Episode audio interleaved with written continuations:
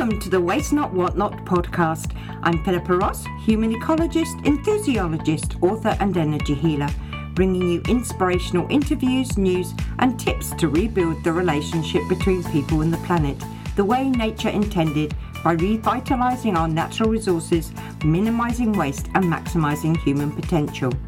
I trust you'll discover seeds of hope for a vibrant future so you can cultivate and transform them to suit your own lifestyle in order for us to collectively create a world where reverence for the diversity of all life is honoured.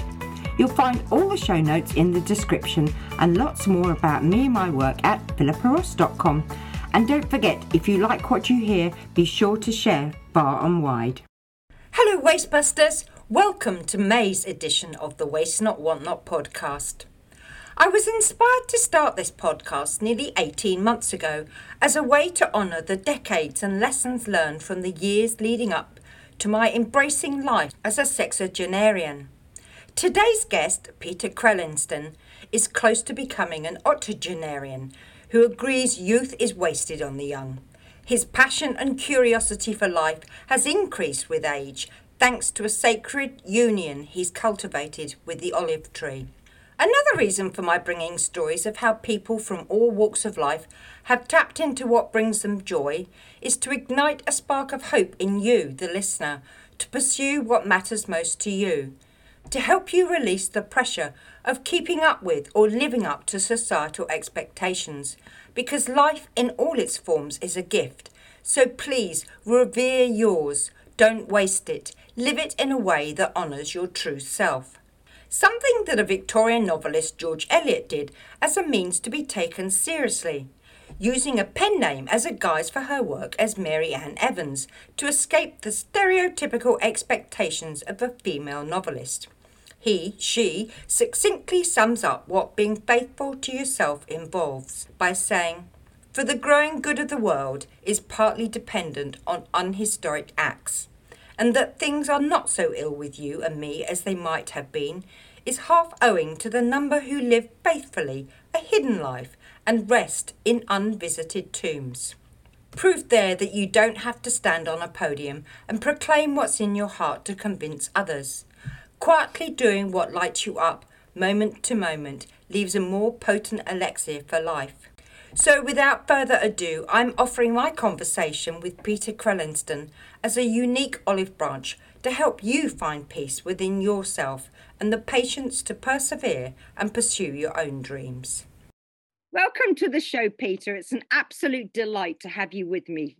Well, thank you very much for inviting us and the olive trees to share some time with you. It's a privilege. It was indeed a privilege because um, up until two weeks ago, I didn't know anything about you, and you only live five minutes round the corner from me. I was picking some blueberries with your partner Tara, and she started telling me about your olive bug and that you are really passionate about it. And after spending a good, ooh, probably four hours and talking about your journey, I was totally captivated and just wanted to share the wisdom that you've acquired from the olive trees and also to inspire people to take on board life's journey because I think at the crux of this, what I, in because I've got a little bit of that bug, I've discovered that the olive trees are really symbolic and encourage us to make that connection and respect for nature. Yes, uh, I think that pretty much summarizes my connection to the olive tree how it enables us in a humble way to appreciate and connect with nature. Uh, I'm not sure that I've gained any wisdom from the olive tree, but I certainly have gained humility. In what way? The olive tree has been working with us humans for probably a minimum of 8,000 years, if not 10,000 years, 8 to 9,000 BC.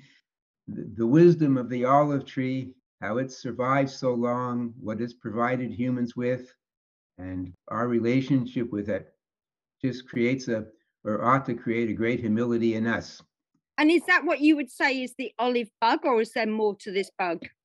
Uh, I'm not sure how to de- define the olive bug, and I've been struggling with that ever since you started asking me about it. um, I'm sure you've heard of Cervantes, the Spanish author from the 1600s. No. Probably one of Spain's most famous architects was Miguel Cervantes from the, the 1600s. And he was totally taken with the olive tree. And I, I looked up his summary of it, which I thought may be able to provide us some insight into the, what the olive bug is, if I may take the liberty of reading it to you.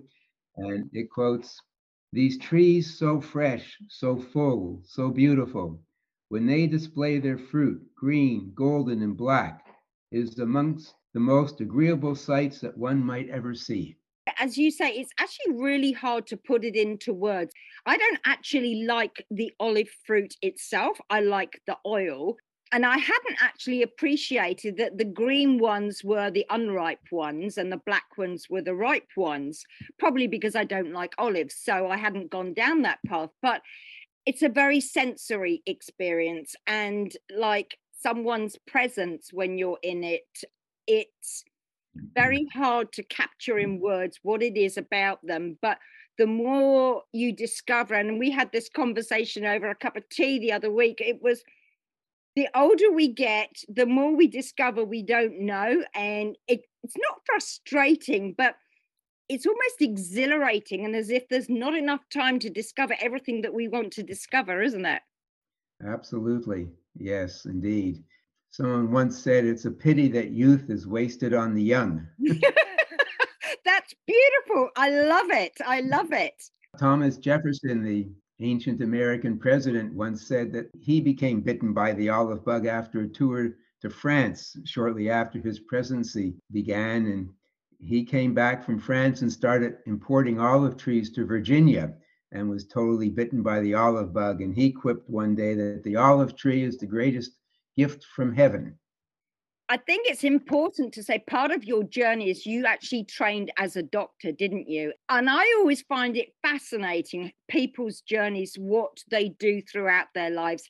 And you are now uh, enamored by olives and you have an olive farm, but it's really the properties of the olives that has or a part of it that has really captured your heart so far as the polyphenols are concerned and the amazing things that these elements of the olive's fruit can actually do. Would you like to tell us a little more about what polyphenols are and the attributes that they do have? Yes, it'd be a pleasure to have the opportunity to do that.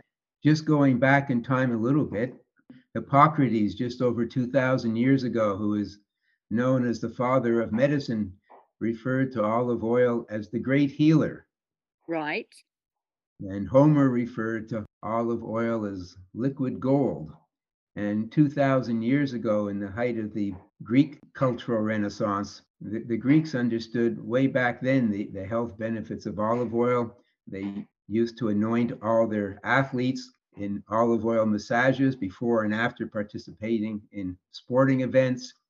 And so the health benefits of olive oil have been recognized for thousands of years. But it seems only recently, perhaps in the last 40 years, that the Western world is starting to gain some insight again into the health benefits of olive oil. Olive oil consists of about 72% what we call monounsaturated fatty acids, the main one being oleic acid.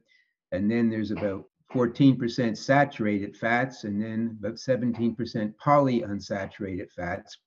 They provide some of the health benefits, but the major benefits come from most of what's left, not more than 2%, nevertheless, oh, and they're collectively referred to as polyphenols.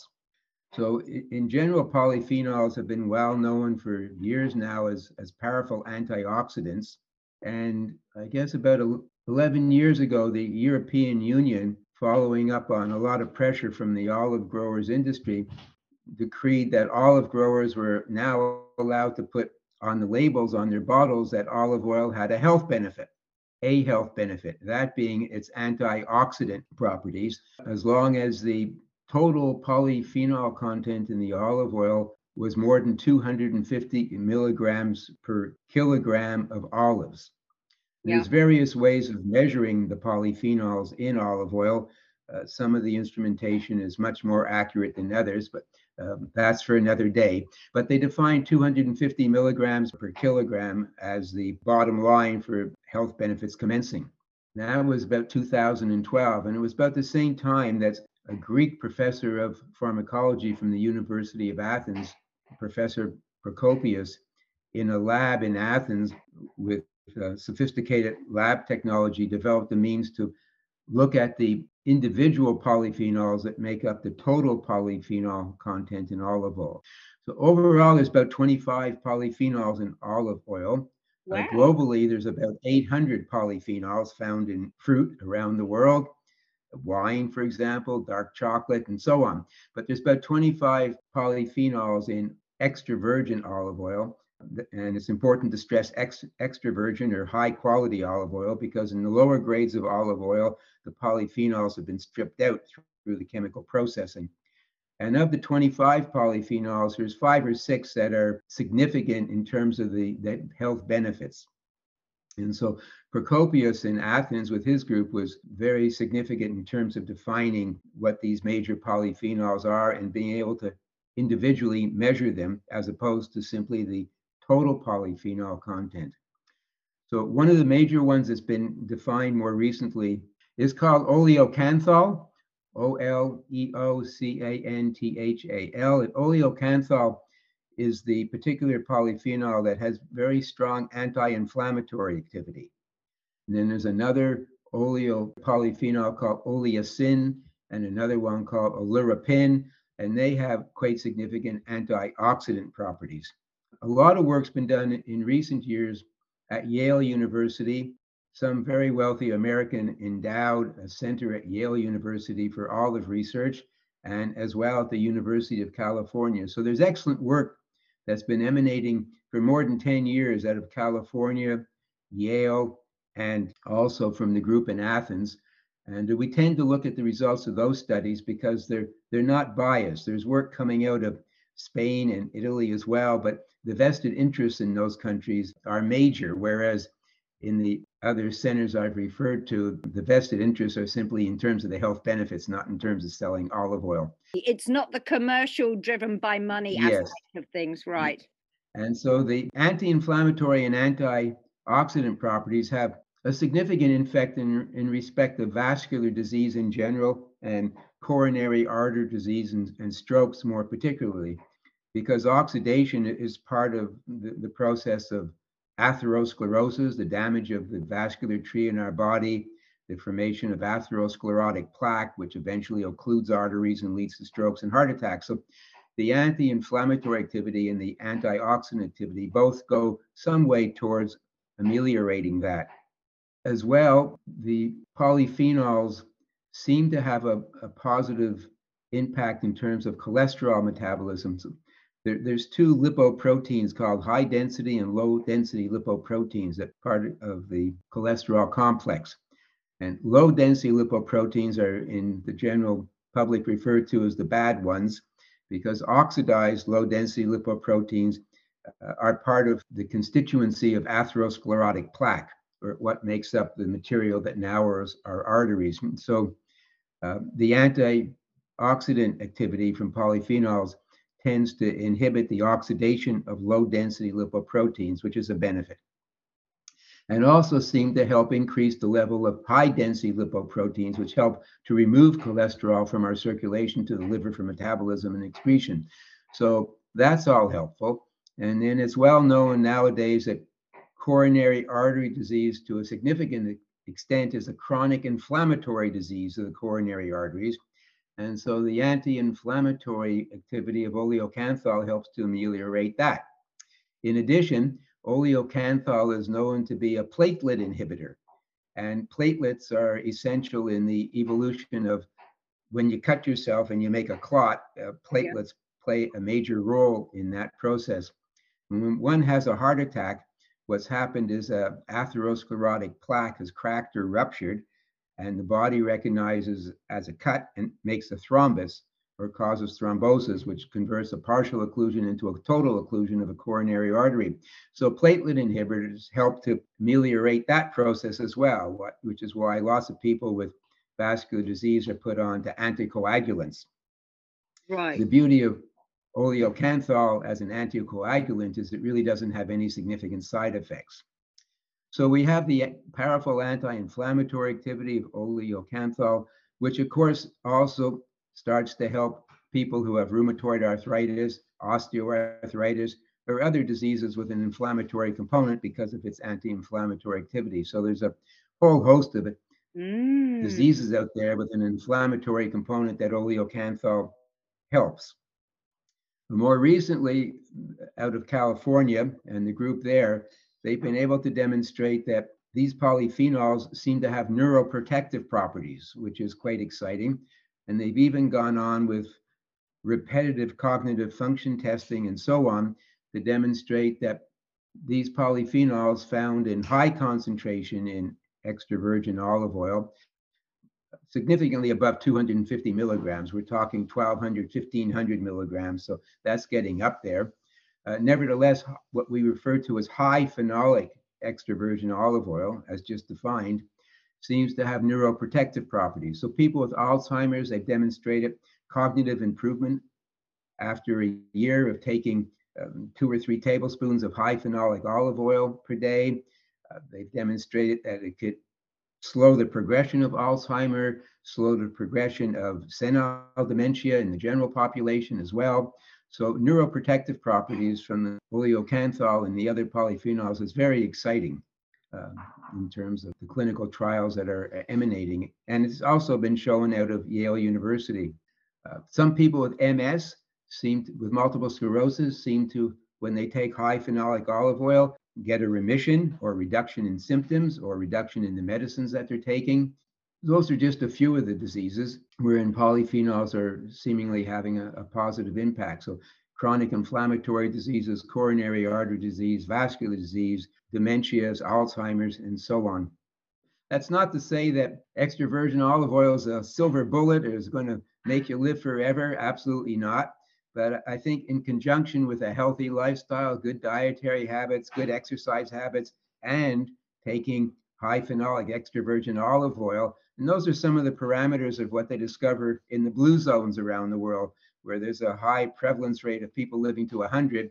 The, the signatures of that in, in Italy and Japan and in Greece uh, seem to be a, a very good Mediterranean diet, of which high phenolic olive oil is a major component as well as fruits wow. and vegetables, exercise on a daily basis, and a sense of community. Those are some of the parameters that are seemingly contributing to longevity. Obviously, had to buy a bottle from you, which is rather scrumptious. It also mentions um, anti cancer as well. Oh, yes. So, a lot of work's been done now with uh, high phenolic extra virgin olive oil and, and cancer. So, it's not a be all and an end all to eliminate cancer from human beings. There's people get confused. People think that cancer is, is a disease, but cancer is over 100 different diseases, uh, akin to what we refer to as infectious diseases. But clearly, syphilis has nothing to do with measles. There are different diseases, but they can be spread from person to person. Well, cancer has certain things in property, but there's over 100 different cancers, and some of them are vastly different. But if we look at breast cancer in particular, really interesting work that's been done in the lab mainly, giving high phenolic olive oil to certain kinds of breast cancer cells in a petri dish, and then they observed that the cells start to die. Uh, one particular breast cancer called triple negative breast cancer. And so that's very exciting. Also, in prostate cancer, seems to have some benefits. And then um, leukemia, a blood cancer, the work coming out of Dr. Prokopios's lab in Athens is showing that people with chronic lymphocytic leukemia, when they go on to high phenolic olive oil, their white blood cell count starts to drop again. That's amazing. Wow. So, leukemia, blood cancer, certain kinds of breast cancer, prostate cancer, and also large bowel cancers and other cancer, wherein some preventive properties for high phenolic extra virgin olive oil are being noted. So, a whole host of cancers as well. That's just phenomenal, isn't it? Because nowadays, a lot of people have immune diseases and cancer appears to be more prevalent. Now, whether that is because we know more about it, but I think it's so, so important for us to build that relationship with nature. As Einstein said, look deep into nature and it has all the answers for you. As you say, it's not a silver bullet, but it's really about seeing the properties of stuff and again it depends as you say you mentioned the blue zones so wherever you happen to be whatever the climate is whatever fruits or plants are being produced are obviously good, conducive to that environment, and are going to help us as humans. And I remember in our conversation, you spoke a lot about everybody is unique, so our, our metabolism is unique. Can you speak more into that? Yes. Um, one of the things you just mentioned in, in respect of immune system and more diseases that seem to be related to troubles with humans' immune system. Causality is um, a very interesting phenomena. Um, we're, we're very good at creating causality, but it's not always absolutely true, and sometimes right. not even relatively true. But you know, we've learned a lot more about uh, diseases in, in the last 50 years as uh, medical technology has exploded in so many directions. But uh, on top of that, the diagnosis of various diseases is, is made much more frequently now we're better trained at, at diagnosing disease. And uh, many countries that didn't have national registries 40, 50 years ago now have national registries with much advanced reporting systems, again, consequent to computer technology and the internet and so on. So many diseases that were ill defined 50, 60, 70 years ago are well defined but not reported and collated. That happens much, much less now. So part of the increasing prevalence of, of many diseases is, is maybe not so much we're, we're getting that disease more often, but it's being diagnosed more frequently and reported much more accurately than it ever was before. So our, our databases are so sophisticated nowadays and reporting is just so enhanced. That has to be factored into the equation when we look at increasing prevalence of, of diseases. I think recently, for the first time in our collective history, we have more people dying from obesity from, than from malnutrition. This has never been recorded previously in human history. Mm. Uh, and so that says something. Uh, certainly in the Western world, our, our dietary habits are, are deplorable. Most of the food on the plate of the average American when he or she sits down for dinner has traveled 1,500 miles from source to plate. And uh, just the production of food, the, the, the, factory production of food, the chemicals that go into food. I remember back in the 1970s, while still living in Quebec and Canada, it had been observed that young girls in Puerto Rico were developing the onset of puberty on average 18 months before the, the mainland north an enigma as to why and it was look, looked into and it was realized that a lot of the chicken in mainland America was being produced in Puerto Rico. It was a, a major chicken production factory for the rest of America. And the chicken producers were pouring huge amounts of estrogen into the chicken feed to fatten them up more quickly. So much so that estrogen was in the atmosphere and young girls were inhaling it, consequent earlier onset of puberty. Wow. And that hasn't stopped. If you look nowadays, something like 85% of Americans have the metabolic byproducts of glyphosate in their urine. All of us around the world are inhaling about a Visa card worth of plastic per month. Our nutrition is simply not very healthy as we sit here and talk. Our exercise habits in general are also very, very poor. Um, well, I know and, yours are very, very good because when I visited you and you showed me around your um, olive press room, you had a running machine. And if you don't mind my sharing, you are in your 80s, are you not? well, I'm, I'm, going to be 80 next month. Yeah. You're going to be 80 next I, I put L, I put LA after my name instead of MD nowadays. We'll have for quite some time. but you were also telling me that you'd actually uh, run from the north to the south of um, Thailand a number of years ago with a group of people raising funds for AIDS and things. And so, what got you into running and how has it helped you? I started running in around 1970. I'm struggling with trying to remember what got me into running at the starting line way back then, over 50 years ago. I think it was probably just related to I had a couple of friends who started running and asked if I would join. Uh, right. quite as, as simple, nothing more motivating than that at the time. But, but I never stopped. If you become reasonably physically fit and, and run consistently, eventually it, it becomes meditation in motion. And of course, it's, well known that you start synthesizing what are called endorphins in your brain as you exercise, and the endorphins create a, a pleasurable sensation in your body. If you do run consistently and then you stop, you begin, if you're conscious at all, to realize that you're feeling better as a human being when you're running. Uh, and so it, it can become addicting. Uh, I don't know if that's because of the endorphins or just because of the feeling of wellness that one gets from from exercise. Hundreds and hundreds of, of studies have been done now on the, the cardiovascular benefits of exercise. If you don't gain weight, you know, large bowel or colon cancer is much more common in overweight, obese people. So exercise and, and controlling your weight is, is very preventive in terms of large bowel cancer. And so many studies have come out now uh, on the benefits for cognitive function of persistent exercise. Uh, it's been well demonstrated with a uh, MRI, magnetic resonance imaging, that the, uh, the frontal lobe and the hippocampus in people who exercise as they age is measurably larger than in people who do not exercise. And of course, the frontal lobe and the hippocampus are essential for maintaining half decent cognitive function and memory as you age. And mm. so exercise just brings all kinds of, of health benefits um, to individuals. And I'm afraid to stop, to be honest. well, good on, but it doesn't have to be running, does it? Because I mean, one of the things that I do in encouraging people, it is really about movement and finding what gives you that um, impetus and um, gets the endorphins running because you're not going to be inclined to carry on doing something if you don't feel a connection to it. Like for myself, I love dancing. Uh, for other people, they can't think of anything worse. Um, the idea of running to me just sends me cold. I'd rather go for a good walk on hikes. sort of thing. So it's definitely horses for courses.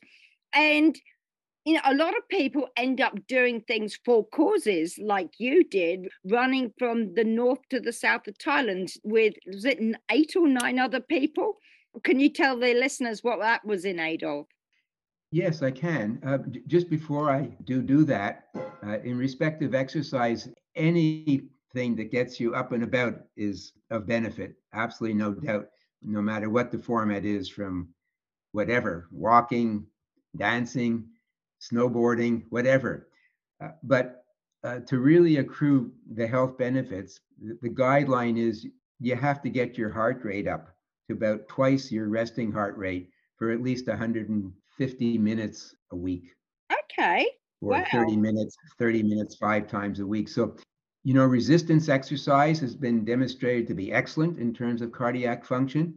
Yeah. But also dynamic exercise and getting your heart rate up. So, coming back to what I did in, in Thailand, we were a, a, group of, of 10 people. I was living in the Thailand in Thailand at the time and had become uh, involved in this was in the around 1995. Unfortunately, HIV AIDS had made major inroads into certain sectors of Thai society and by virtue of circumstance, I was living in Bangkok at the time and became involved in that and uh, decided to try to look for a venue to raise some money for some certain things that needed some help in Thailand. And so I organized, I was in the fortunate position of being able to uh, organize some people. So I got together Thailand's nine best female and male marathon runners. We were 10 altogether, including myself. And um, we ran about 3,500 kilometers in 21 days from the very far south of Thailand, from a town called Hat Yai, all the way north to the Burmese border past Chiang Mai in northern Thailand, and then turned around and ran back to Bangkok and we uh, we raised about 400,000 US dollars through the exercise, which was a a wonderful 21 days in my life. It was very very special. Mm. The, the things that happened, we had thousands of people on the highways connecting A to B on our daily run that would give us the equivalent of two US cents or three US cents. And uh, we'd stop and collect it from these people. And it was just, you know, farmers and and peasants and, and so on. And it was just a very humbling experience. And then we at the end, gave the money for three projects in Thailand. One was to uh, try to assist researchers in the development of a vaccine. And the, the second parameter was to give some money to enable a fund to allow Thai females who were pregnant and also had HIV to take a drug called azidothymidine or AZT that prevents transmission, vertical transmission from a pregnant mother to her fetus or offspring. So we tried to create a fund for that. And the third parameter was to create workshops nationwide to enable Thai females to say no when no was supposed to be said. And so that's where the $400,000 was, uh, in theory, allocated to those three projects. So that was a, an interesting exercise back in 1995. So it's a while ago now. Mm. Well, the last one each runner ran ran about 30 to 35 kg a day, broken into the two runs, uh, one run and then a rest and then a second run. Wow. 21 consecutive days of marathons. That's just phenomenal. No wonder you're proud and a very special time in your life, hey? Yeah. At the end of that marathon, we had a, uh, there's a park in central Bangkok that most runners who have ever run in Bangkok will know of. It's called Lumpini Park. It's the the, the lungs of Bangkok. Ah. And uh, at the on the on the 21st day when we arrived back, we ended up the run in Lumpini Park, and it organized a, a 24-hour event in Lumpini Park. And so dozens and dozens of Thai companies Uh, created runners teams, and they had their runners team participate in a 24 hour runathon. And then some of Thailand's best rock bands and so on put on a huge performance. It was a, a big day in Lumpini Park at the end of that run phenomenal yeah. and the exponential effect of what a group of 10 people can do not just the money but as you say i could the listeners can't see it but the look on your face in receiving the odd few cents from the peasants and things was very heartwarming and the education and i picked up with the last point that you made about teaching the girls to say no i guess in that a change of culture as well in the men not pushing themselves on them i guess and it's not taking the women for granted. That's what struck me anyway. Indeed. Yeah. We ne- we'll never know the impact of something we do and i think one of the lessons that i've learned is to just go with the flow of what is filling you up at the time because you will find your community and you will connect to people who make it bigger and then it has an impact on the other people around you. And you just never know how long it will go on for. And that has stayed in your heart. Uh, if only the listeners could see the smile on your face and the sense of pride and everything else like that. It's just phenomenal. Well, thank you you kind of got despondent about being a general practitioner and came away from it and you ended up collecting the data resource for insurance companies. Is the word despondent fair to say? Um, yeah, I, I, think I I just reached the point where um, it was time to say goodbye to, to family practice for a, a lot of reasons. And through circumstance, I ended up being offered a job with a very large life insurance company in Hong Kong. The name of the company is called AIG, American International Group. And um, always craving the opportunity to live and work in other cultures. Could never say no to that my whole life. And so the, the opportunity to, to move to Hong Kong and immerse myself in, in what the job definition was defined as, which was more or less teaching, uh, AIG had a cohort of about 35 to 40 doctors working full time for them uh, back in the late 80s, early 90s.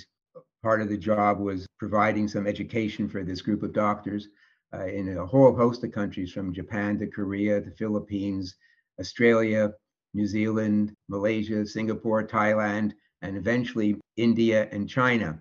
And so uh, it allowed me the opportunity to, to travel and significantly participate with individuals working in all those countries. And that turned to be absolutely, for me, uh, fascinating and, and, educational. And so I ended up doing that for well over 30 years. Um, more or less just traveling around Asia, teaching a number of parameters within uh, clinical medicine. And then um, when I was working for AIG, it, it, so happened that HIV AIDS reached Thailand in a serious way, and all insurance companies were very worried about the advent of HIV AIDS for um, not such good reasons. The reason being that it was a new disease, and their actuaries had never priced for it in premiums that people pay for insurance. And so they were very frightened that it was going to be a very, very expensive disease. And so that led to lots of issues, uh, one of which was AIG moving me to Bangkok to try to work on that issue. So, what did you learn from the various cultures? I mean, you went to teach, but you must have I, I learned, learned a lot. lot from these various countries. Was there a common denominator I, I, in their approach to health or something that was lacking that you could help and with an understanding of their background? In medicine, clinicians in general have difficulty with the interpretation of diagnostic data. As a generalization, they use exactly the same tests, whatever they are blood tests, x rays, computerized scans, ECGs, exercise ECGs whatever. They use exactly the same testing modalities as screening tools in the general population and as diagnostic tools in people who have complaints. But the interpretation of the results based on why was the test ordered are vastly different. And they have a relatively poor understanding of that. If we were to send you for an exercise ECG and it was reported as positive, there'd probably be a 70 or 80% chance that it would be a false positive test result. But almost certainly your family doctor will refer you to a cardiologist, who will refer you for angiograms, and then at the end of the day tell you, we've got great news for you. Your angiograms were normal and the exercise ECG was a false positive. Well, if they had looked at the diagnostic data in the context of your risk profile way back at the starting line, they probably statistically could have reached that conclusion that day that it was highly likely to be a false positive. So doctors have poor understanding of the interpretation of diagnostic data. So for whatever reason, I ended up traveling around Asia um, teaching about that. And then a, a, number of other diseases. But what did I learn? I, I, I learned that not everybody speaks English on planet Earth. so uh, in some countries, my dissertations, I had to have an interpreter beside me. And that was always an interesting experience, especially in Japan. In Japan, I mainly lectured about HIV AIDS. I would say something in, in English that would take me 30 seconds, and my Japanese translator standing next to me, it would take three minutes to translate it. And I was often left standing there saying to myself, My God, what have I said? So yes, not not everybody speaks English, and of course that uh, has a major impact on interacting with people from the educational point of view if they don't understand your language, and you have to have a translator. So yes, I learned that uh, it's not a universal language, English. I also learned that for whatever reasons, some cultures seem to be more receptive to learning from Westerners than other cultures. Right. Is that because of their indigenous cultures? They're more um, entrenched in it, or more, or less open to it, or is it something I, else? I think it's partly a, a, language thing, and I think partly with historical familiarity with the Western world. Part of my teachings usually were five days, a, a work week. The mornings were lectures, and the afternoon were workshops.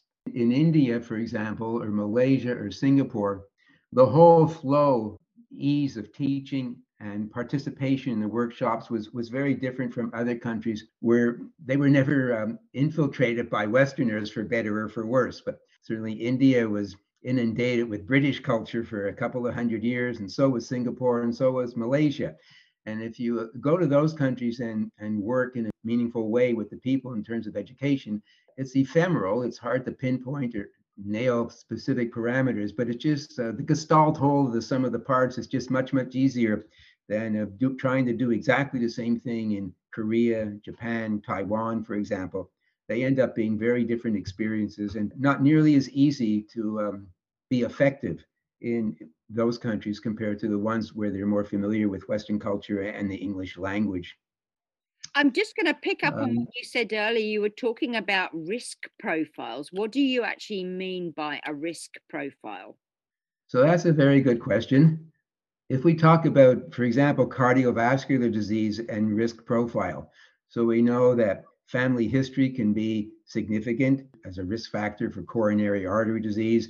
If your dad had a heart attack at age 35 and your mom at 41, you probably inherited some parameters that put you at genetically increased risk. So, family history, and then a lot of lifestyle factors. So, what are your dietary habits like? How good is your diet? What are your exercise habits like? How much do you exercise? What kind of exercise do you do? If you've ever had a blood test, what does your cholesterol metabolism look like? What's your weight? Are you overweight? What's your body mass index? A, a measurement of obesity, which is controversial, but the one that's most generally used. Body mass index is it under 25 or over 25? So, your body stature, if you're underweight, overweight, normal weight, your family history, your blood pressure. Do you have a history of hypertension? Yes or no? If you do have high blood pressure, is it well controlled? Is it not well controlled? Do you have trouble metabolizing glucose? Are you at increased risk of being a diabetic? Are you actually a diabetic? If you are a diabetic, what's the degree of diabetic control that you're aware of? Cholesterol metabolism. There's a disease that's very common nowadays called fatty liver. Mm-hmm. If you have fatty liver, that's indicative of probably abnormal cholesterol, poor dietary habits, and being overweight. And so all of those parameters collectively feed into what we call your risk profile. And so when doctors look at blood test results or diagnostic data on you from a screening point of view, it has to be looked at in the context of your risk profile. So when we look at an exercise ECG that's been done on a healthy 30 year old and see that it's been called positive, that positivity is certainly different from when we look at exactly the same exercise ECG on a 75 year old overweight diabetic with hypertension. Mm. On that latter individual, it's highly likely to be indicative of significant coronary artery disease, whereas on the 25 year old, it's probably 99% probability of it being a false positive test result. And so diagnostic data has to be looked at in the context of risk profile. And it's not done very well in the clinical milieu, unfortunately. It takes time. So I'm really interested because you're talking about 40 years ago when you started doing this. So, and nowadays, a huge killer is stress, which uh, has an impact on every part of, of the body, depending on who you are and how you process it. I'm bringing it up because you didn't mention it within your risk uh, factor. And so I'm be intrigued to know how high a percentage that would actually take because that impacts, in my eyes anyway, it has an impact on every function of the body.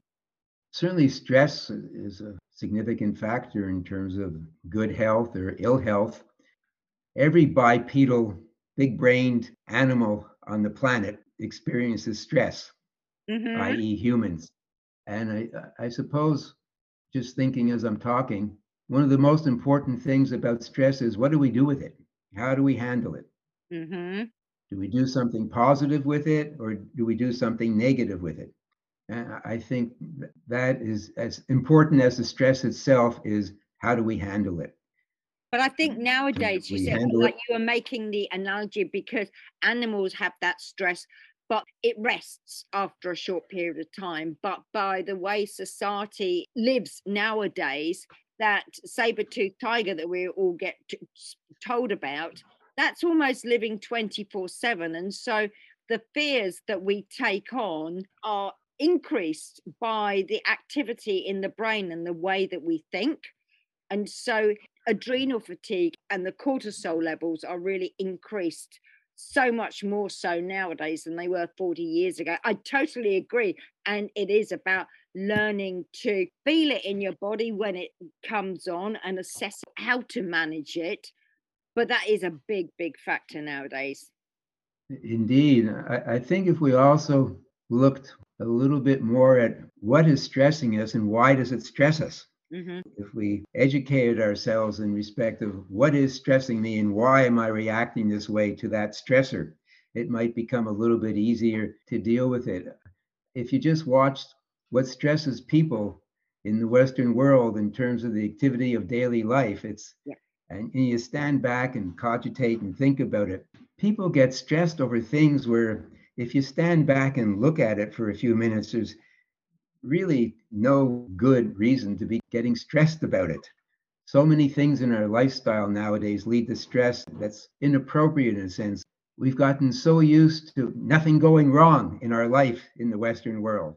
Uh, we've been totally addicted to technology and how technology solves all problems. But if we had a bit more of a global perspective about things, a lot of the things that stress us uh, as we're talking now, unfortunately, to use the Ukraine as an analogy, we don't have to get stressed about freezing the coming winter. We don't have to get stressed about a bomb falling on our roof tonight, and on and on and on. There's so many things that we're so fortunate with in the Western world that if we stood back and looked at all of that, the things that stress us, we would learn to cope a lot better with, I think.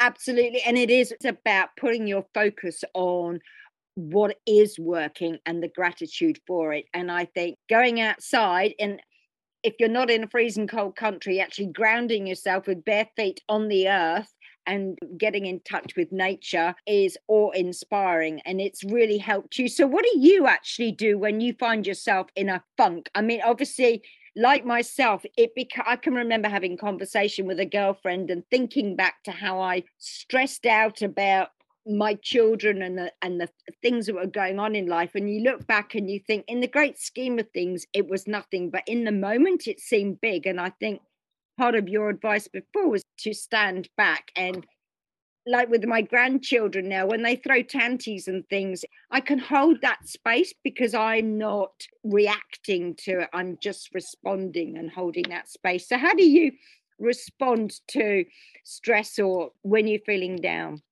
it's an interesting question. I guess as you as you go through life, your responses to stress over time evolve and change, and that's certainly true for myself. But at this point in my life, I've lived in eight countries on the planet, and I've probably worked in 15 or 20 and visited 60 or 70. I think you, you get an education traveling around the world that you never, never can, or it's a very different kind of education from traveling in the milieu of different cultures and immersing yourself in them compared to university education. I guess the last 30, 40 years in my life, I realize how incredibly fortunate we all are in the Western world. As we sit here, there's 800 million people in the world who have never seen a light bulb go on. We have 2 billion people living on less than $5 US a day. We're just so incredibly fortunate for whatever group of reasons in the Western world uh, when something's stressing me, I often stand back. The first thing I try to do is take a, a more of a global perspective about it and say, hey, everything's okay. This isn't that bad. Yeah. Stand back and relax. If, if that doesn't work, I probably go to my treadmill machine and I put some Andre Bocelli music on and start running. That's never not worked. But uh, if it wouldn't work, my bottom line fall back to would be to go to the olive orchard and just sit down under an olive tree, and um, that would do it for sure. Excellent. Do you know, uh, um, I hadn't actually appreciated. I'd seen pictures of the of the dove and the olive branch, and I hadn't actually appreciated the association and the symbolism of peace and how it got, reverts back to the Bible times of the dove bringing an olive branch back to Noah's Ark and providing yes. hope sort of thing. So it's amazing. And, you know, I think I've got a little bit of the bug because I love symbolism and things like that. So looking at the history and the fact that they go back sort of 8,000 years and the, all the different kind of symbolism. And you were talking about lights there. Why are they not using the oil from the olives? Because they did thousands of years ago. Absolutely. Uh, the olive tree it's a special tree. You know, we uh, humans have had a intimate relationship with the olive tree going back to 7000 BC, and we know that for sure from carbon dating of olive pits or stones that have been found in ancient olive mill sites in Jordan, Palestine, Israel. So that and carbon dating. So there's no doubt about it. And the things that the olive tree has given humans, including, as you just mentioned, light is one, cooking, the source of oil for cooking and heat is another, and then all the health benefits, nutritional benefits, medicinal benefits of olive oil, a symbolism of peace, wood for fires, wood for carving, and so on. So we've just had an amazing relationship with the olive tree as a species for since six, 7,000 BC. I personally struggle to think of another plant that we've had such a relationship with, that so much has been written about. Uh, you can fill a library with, with books written on the olive tree. Yes, it is a unique tree. And as you mentioned, the, the olive branch and the dove to Noah's Ark, the symbolism of peace. We certainly can use a dose of a dove with a branch flying around the world right now. Absolutely. can we yeah. ever? Uh, talking of which, that leads me to the end of the interview where I asked, has yes. there been a book or a person that has influenced you in your life? Yeah, I, I was aware that you're going to ask me that because you told me you would. So I, I've been thinking about it a little bit. And um, I, I don't think I can come up with one particular person or, or one particular book. Many books and many people. I I learn something from everybody that I meet and I learn something from every book that I read. There is one book that I, I read, I think it would have been when it was first published. There was a book that was written by a, a French author. His name was Giono, I G O N O. I can't remember his first name, but his surname was Giono, G I O N O. Yeah, Giono. He wrote a book. Uh, it was called The Man Who Planted Trees.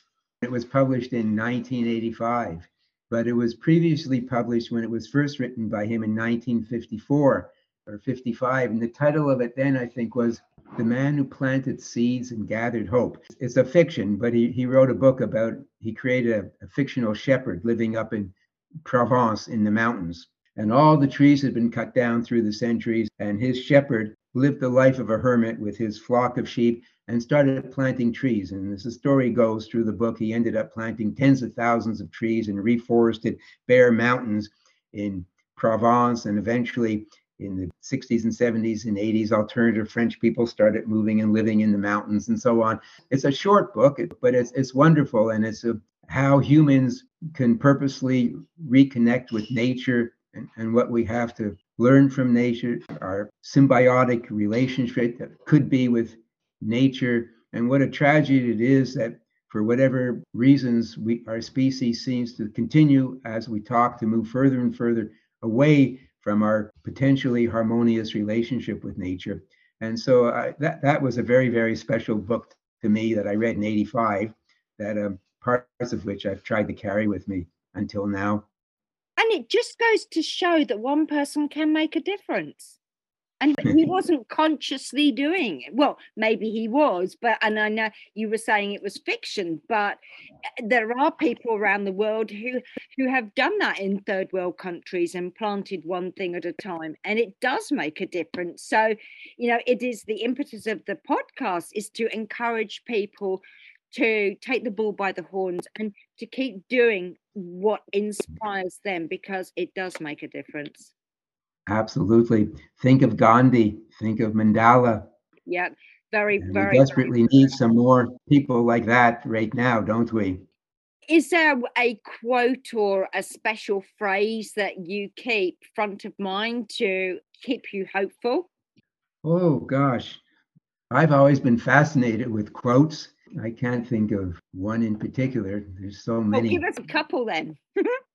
Yeah, I, I, I, carry heaps of them around in my head on a daily basis. Um, this sounds like deja vu all over again. is one. People often say how lucky one is. There's a quote that I've noticed in life the harder I work, the luckier I get. Another quote is luck is nothing more than the crossroads of knowledge and experience yeah it's what you do with what you know that makes a difference and it's actually acting on it because i think a part of society's disease at the moment is an expectation that somebody else would do it because they don't have the resilience to give it a go themselves. I always like fritz perls quote i am i and you are you and if by chance we come together that's great and if not it can't be helped. That's a lovely quote. Mm. Churchill's quote You can always count on the Americans to do the right thing after they've tried everything else. on that note, if I was your fairy godmother, what is the one thing that you would like to do that would make a difference to your life and for the world? I wouldn't do much to make any differences in my own life, but certainly in respect of the world, just to mimic what hundreds of people a lot smarter than I have been saying for years and years that we desperately need to look at some methodology of being able to form a global government with global powers that's going to start seriously looking at the redistribution of the planet's resources. What's happening on the planet right now is absolutely grotesque. The gulf between the rich and the poor is totally unacceptable for our species. If, if I had a magic wand and there was something I could do for the planet, it would be to reorganize the planet's resources so that we would eradicate extreme wealth and poverty. And those very rich people would have significantly less, and the two and a half billion poverty stricken people on the planet would all have a little bit more. Beautiful, beautiful. Well, on that note, Peter, thank you so much for sharing your wisdom and take heed from um, Peter's words that if you're bitten by the olive bug, watch out, but it's a healthy one. So keep pursuing it. Well, thank you so much on behalf of the olive trees for the opportunity to talk with you a little bit. And if you want to get bitten again, please come on over for another cuppa. Lovely. I most definitely will. Thank you. Thank you for your time, Peter. Thank you as well. Thank you, you. take care. Bye. I'm really looking forward to my next rendezvous with Peter, and I'm sure he'd love to see you too if you're in the Kerikeri region. Details about the Puketi Olive Farm are in the show notes. While we're talking about the magical properties that nature provides, tomorrow is New Zealand's National Crystal Day, so it would be remiss of me not to mention the powerful energetic healing properties these minerals provide from the frequencies contained within the composition of their molecular structure. Just to give you a taster, I'll choose a green and a black crystal as an example to complement the olive fruits. Aventurine is a green crystal that's said to benefit the thymus gland and the nervous system. It balances blood pressure and stimulates the metabolism, lowering cholesterol. It also has an anti inflammatory effect and eases skin eruptions, allergies, migraines, and soothes the eyes. It heals lungs, sinuses, heart, muscular, and urogenital systems. On a more spiritual level, it's known to help break unhealthy patterns and habits encouraging growth and change. It brings optimism, creativity, motivation, and confidence to persevere and overcome obstacles. Black obsidian promotes good circulation, relieves arthritis and joint pain, helps absorb vitamins C and D, soothes menstrual and digestive cramps, as well as treating an enlarged prostate. It's a powerful crystal for peace of mind as it helps find the source and transform false beliefs we may have about ourselves to enhance a deeper connection. Have a great month, and I look forward to being with you again in June when I'll bring you more fascinating folk to broaden your perspective on life. Make sure you follow or subscribe to the podcast so you don't miss out on future episodes. All feedback and reviews are much appreciated, as are your suggestions for subjects or guests you'd like me to consider. Just email me on info at philippaross.com. So until next month, have fun, dig deep, and open your mind to a world of possibilities. Live life with a generous heart and take steps to minimize waste and maximize your own potential.